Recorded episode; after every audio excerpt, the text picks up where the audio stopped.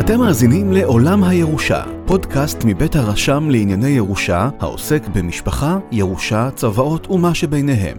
במסגרת הפודקאסט, עורכת הדין ציפי סולומון דרמר, רשמת לענייני ירושה במחוז תל אביב והמרכז, תראיין את מיטב המומחים העוסקים בדיני ירושה, בפרקטיקה, באקדמיה ובאולם בית המשפט.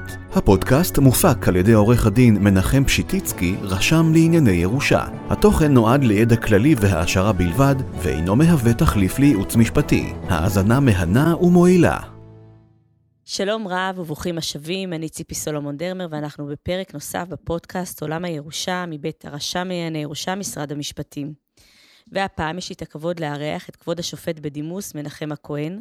כבוד השופט הכהן שימש במשך כ-20 שנה כשופט בית המשפט לענייני משפחה בירושלים וכסגן נשיא בית המשפט השלום. הוא הוציא תחת ידיו מספר תקדימים חשובים בתחום דיני המשפחה, למשל פסיקת פיצויים נזיקיים למסורבות ומסורבי גט. על השופט הכהן נאמר שהוא לא היסס להתאים את המסורת המשפטית אל המקום ואל הזמן, ובדרכים יצירתיות ותמיד מעשיות. כיום עוסק השופט הכהן בגישור משפחתי. שופט הכהן, שלום רב. שלום וברכה. היום אנחנו מבקשים לשוחח איתך על אחד הנושאים הנפוצים ביותר לצערנו, והוא העולם של פגמים בצוואה.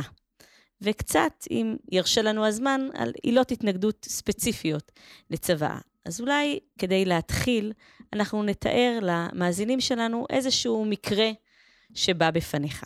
כן, אחד, מקרים רבים הובאו בפניי בהתנגדות לצוואה, וגם בשל פגמים בצוואה. והמקרה שאני רוצה להביא בפניכם זה המקרה הבא. נפטרה אישה ועשרה ילדים, ואחד הילדים הגיע לרשם לענייני ירושה עם צוואה, על פיה הוא הירוש היחידי. כלומר, האימא הדירה תשעה ילדים, והעדיפה... אה, בן אחד. בן אחד. כמובן שהאחים האחרים התנגדו, והתיק הגיע בפניי. לכאורה, לא היה שום פגם. לא הייתה צוואה מסוג צוואה בעדים, אצל עורך דין, ירושלמי מוכר. העדים היו הוא ואשתו, ולכאורה לא היה שום פגם. הטענה הייתה מאוד מקורית. הטענה של המתנגדים הייתה שלמרות שכאילו הצוואה נחזית לצוואה נטולת פגמים, היא בכתב, שני עדים, אישרו, המנוחה חתמה, שני העדים חתמו, ה... למעשה צריך לבטל את עדות העד השני.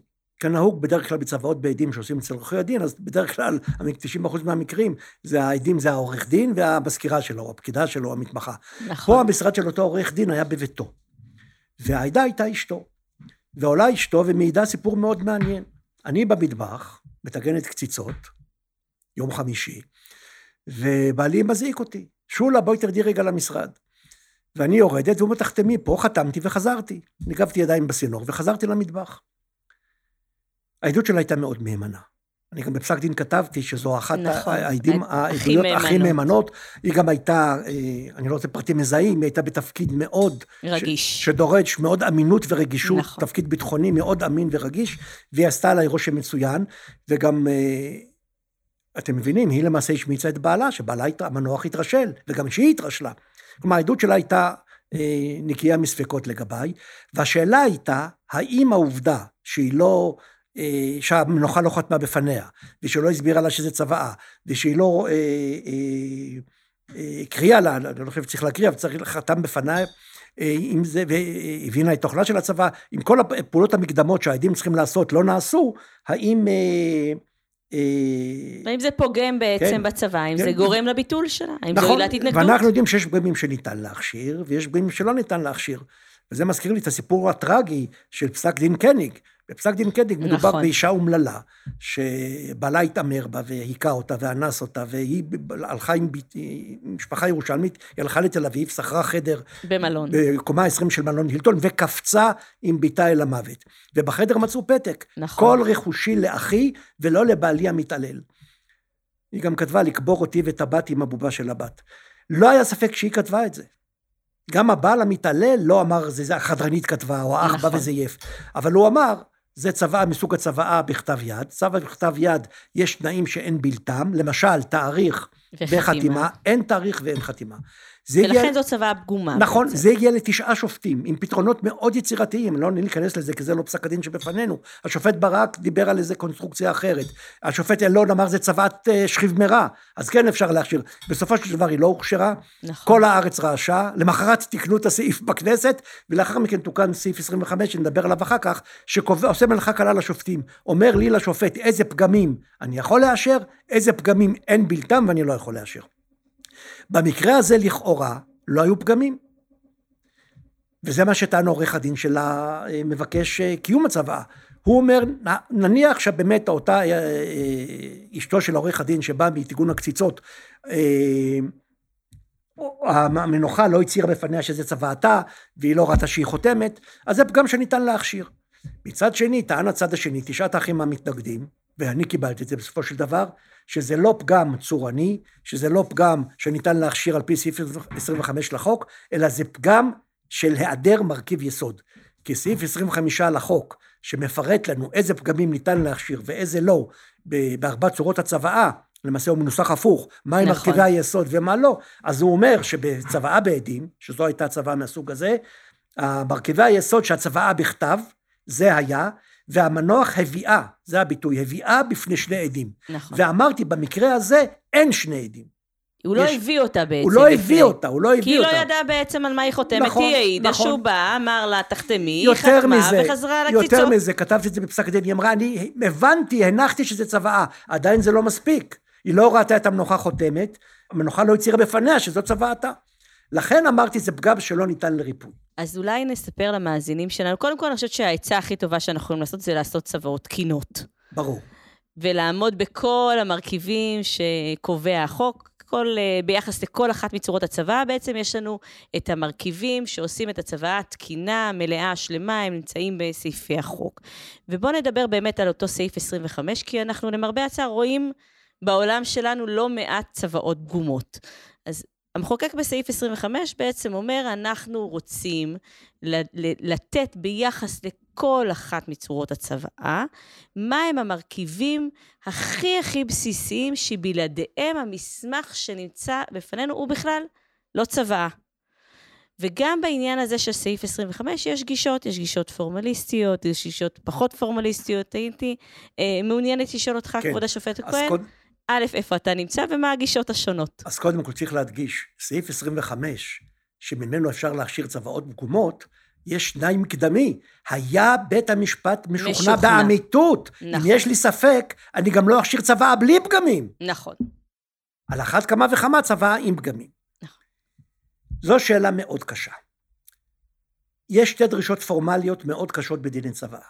הדרישה הראשונה, ש... ואותה סעיף 25 לא מכשיר, את המכשול הזה לא ניתן לעבור, כל צוואה צריכה להיות מוגשת באחת מארבע צורות הצוואה שהחוק קובע. נכון. אם היום למשל תבוא בפניי צוואה בווידאו, שעל פניה היא מאוד אמינה, רואים את המנוח, אומר את אומר את דבריו. דבריו, מימינו רופא פנימי שאומר, הוא שהוא בריא, כשיר, הכל בסדר. משמאלו פסיכיאטר שאומר, שיא בריאות הנפש, עדיין אי אפשר להכשיר את הצוואה הזו, לא לפי 25 ולא לפי עניין אחר. כי פשוט זו לא צורה של צוואה, לא, אחת- נכון נכון. להיום.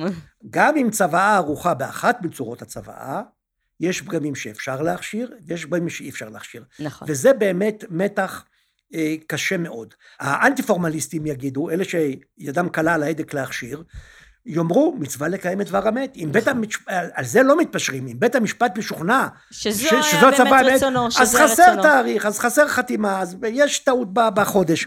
אבל אם בית המשפט משוכנע להכשיר, מצווה לקיים את דבר המת. אומרים הפורמליסטים, נכון, מצווה לקיים את דבר, דבר המת, אבל את דבר המת האמיתי, והתנאים הצורניים, הפורמליסטים, מסייעים לנו לדעת אם זה צוואת אמת או לא. דומה הדבר, גם מתחום דיני המשפחה, להסכם ממון. על פניו, על פני הדברים, אם כי היום יש קצת נסיגה, זוג שעשה הסכם ממון, איך יחולק הרכוש בעת פקיעת הנישואים. אם בית משפט או בית דין רבני, במקרים מסוימים גם נוטריון, לא אישר את זה, גם אם מאה עורכי דין יאשרו את זה, זה לא מספיק. זה לא מספיק, זה לא מספיק, אם כי פה יש קצת, בזמן האחרון קצת אה, אה, נסיגה. כן. והרציונל דומה, גם הסכם ממון, הוא מסמך מאוד חשוב, זוג צופה לעת פקיעה חס ושלום, נכון. איך יחל- יחולק הרכוש המשפחתי, שלא לדבר על צוואה, שאדם קובע מה יהיה אחרי 120 שנה, איך יחולק רכושו. דבר מעניין, לאחר המהפכה החוקתית של 92, ששינתה לחלוטין את פני המשפט, את כל ענפי המשפט. גם דיני המשפחה השתנו בעקבות ה... סעיף 11 לחוק כבוד אדם וחירותו, כן. אומר שכל רשות מרשויות המדינה צריכה לאמץ את עקרונות חוקי היסוד. נכון. אה, וזה חל גם על דיני משפחה. עכשיו, אה, אומר ברק באחד מהמאמרים שלו, שלעשות צוואה זה לא מעשה משפטי, זה מעשה חוקתי. כי היא מגלמת בתוכה ביטוי לשני זכויות יסוד. הזכות לאוטונומיה, שנגזרת בחוק יסוד כבוד האדם וחירותו, mm-hmm. והזכות לקניין שהיא זכות יסוד. כלומר, שתי זכויות יסוד גלומות בעשיית צוואה. נכון. זכות הקניין והזכות לאוטונומיה. לכן, לאחר החקיקה של 92 יש פסיקות, פסק דין גולד נגד חלפה ועוד פסיקות שאומרים שלאחר המהפכה החוקתית שמחייבת את בתי המשפט בחוק כבוד האדם וחירותו בסעיף 11 ליישם את עקרונות אה, חקיקת. חוקי היסוד, יותר, היד על, על ההדק להכשיר פגמים הרבה יותר אה, קלה. ועכשיו בא סעיף 25 ועוזר לנו, ממש נותן לנו רצפט, מה נכון. כן ניתן להכשיר ומה לא ניתן להכשיר. מה לא יכול להיחשב בכלל צבא, מה שלא עומד בסעיף 25, גם אם הוא מקיים בעצם את התנאים נכון. האחרים של צורת הצבא, וזה מאוד חשוב להגיד למאזינים שלנו, לא יכול להיחשב צבא כי מרכיב היסוד, המרכיב שבלעדיו אין, לא נמצא בו. נהדר, נכון. נכון. בפסק הדין שאותו אתה תיארת לנו, אתה התייחסת גם לעילות אה, התנגדות אה, נוספות, שהן עילות אה, התנגדות כן, נפוצות. למעלה מן הצורך, די מספיק שקבעתי שמרכיב יסוד חסר, זה לא צבא בעדים, לכאורה זה צבא בעדים, אבל מהותית זה לא, לא צבא לא בעדים, כן. כי יש רק עד אחד עורך הדין ולא אשתו הטבחית. אבל אה, דנתי גם, למעלה מן הצורך, בשתי טענות נוספות. שהן טענות מאוד רווחות נכון, כשמגיעות נכון, התנגדויות נכון, לבית נכון, המשפט. נכון. טענה מאוד. אחת, נטל חלק בעשייתה, אם כי פה גם יש הגמשה בשנים האחרונות. נכון. אני זוכר בתחילת הדרך, או כשאני למדתי, עצם זה שילד לקח את אבא שלו לעורך דין, זה היה פוסל את הצוואה. נכון. היום כבר אומרים, אם הילד יושב מחוץ לחדר, ואם ישב איתו לבד, אז, אז זה מכשיר. אני כתבתי, נטל חלק בעשייתה, כי היה לי ברור מהעדות, אה, גם של אה, אה, העדים האחרים וגם של אשת העורך הדין, שהייתה פה מעורבות מאוד גדולה של הבן, היא גם העידה שהוא ישב איתה באותה חדר. ישב עם, עם האימא שלו. זאת אומרת, ממש במעמד הזה כן. של עריכת הצבא, הם כן. ישבו ביחד. טענה נוספת שלא קיבלתי, אה, היעדר כושר משפטי. אנחנו יודעים שבחוקים שונים יש מבחנים שונים לכשרות נפשית. במשפט נכון. הפלילי אה, הבין בין טוב לרע. בחוק הכשרות עניינים אחרים. בעניין של צוואה, הסעיף מדבר... הבין טיבה של צוואה. הבין טיבה של צוואה. נכון. עכשיו, אה, הפסיקה פרשה הבין טיבה של צוואה בשלושה דברים. אה, יודע את היקף רכושו, יודע שבעשותו צוואה הוא אה, גובר על ירושה על פי דין, ויודע ש... שבעשותו את הצוואה זה גובר על כל, על כל דין אחר ולפי זה יחולק עזבונו. זאת אומרת, ממש באמת, כמו שאנחנו מבינים במובן הכי פשוט של המילה, מבין מה הוא עושה. אתן דוגמה, אתן דוגמה. כן. אם פנחס כותב בצוואתו, את כל רכושי המורכב משני בתים ברחוב כ"ט בנובמבר 12 ו-14 בירושלים וקופת גמל בבנק הפועלים וקרנות השתלמות בבנק דיסקונט אני מוריש רק לבני אליקים ולא לביתי שולה בחיפה כי היא שולחת לי יחד עם חוצנים מהמאדים קרני רנטגן לקשף אותי הצבא הזאת הוכשר. אין ספק שהבן אדם הזה חולה נפש. פרנואיד. כן. סכיזופרן אבל הצבא הזו עומד במבחנים של תנאי הכשירות של חוק מבחני של הדין של דיני הירושה דהיינו הוא יודע את היקף רכושו הוא יודע למי הוא נותן ומי לא, הוא יודע את מי הוא מדיר ומי לא, והוא יודע שבהסרטות הצוואה הוא אה, גובר, משנה את ירושה על פי דין. באחד מפסקי הדין, אני חושב קרן ליבי, השופט חשין במיעוט.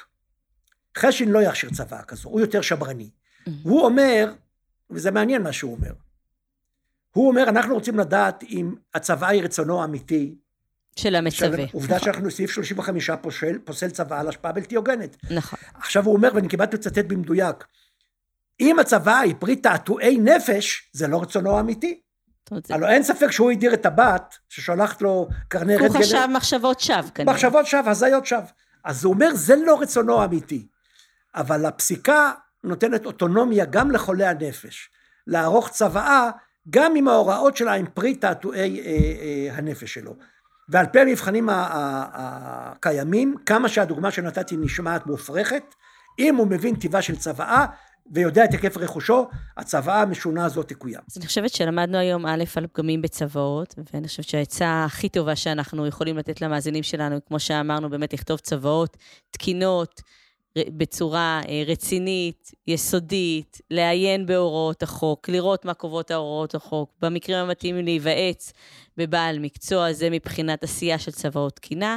בכל מה שקשור למעורבות, אני חושבת שהעצה הכי טובה שאנחנו יכולים לתת היא פשוט להרחיק את הזוכים מכל המעמד הזה. נכון. הקשר צריך להיות... לא לשלם לעורך הדין, לא להסיע את ה... קשר בלתי אמצעי בין המצווה שלנו לבין עורך הדין, או בין המצווה שלנו לבין עצמו, אם הוא עורך את הצוואה כצוואה בכתב יד. כמו שאמרת, לא לשלם לעורך הדין, לא לקחת לעורך הדין, לא להיות נוכח אה, באותו מעבד. ובהיבט של הכשירות, באמת, גם אנשים עם מוגבלות רשאים בהחלט לערוך צוואות, כל עוד הם מבינים... גם אדם שמונה לו אפוטרופוס. של צבא. גם אדם שמונה לו אפוטרופוס, אם הוא מבין טיבה של צבא, בהחלט יכול לכתוב צבא, והיא תהיה תקפה, תקינה, כשירה וברת קיום לגמרי כמו צבא, כל צבא אחרת. אולי אני אוסיף עוד משפט אחד שנשמע תמוה. כן. דיברנו על זה קודם, בשיחה המקדימה. כל, רוב רובם, או כל, אפילו כל המקרים שמגיעים להידיינות משפטית בעניין ירוש, ירושתו של מנוח, הם כשיש צוואה. כשאין צוואה, אין הליך משפטי. החוק נכון. קובע איך נחלק. אתה לא יכול לבוא לבית משפט ולהגיד, החוק נותן לי רבע, אני רוצה שלושת רבעי. אבל כאשר יש צוואה, יש טענות מן הגורן ומן היקב.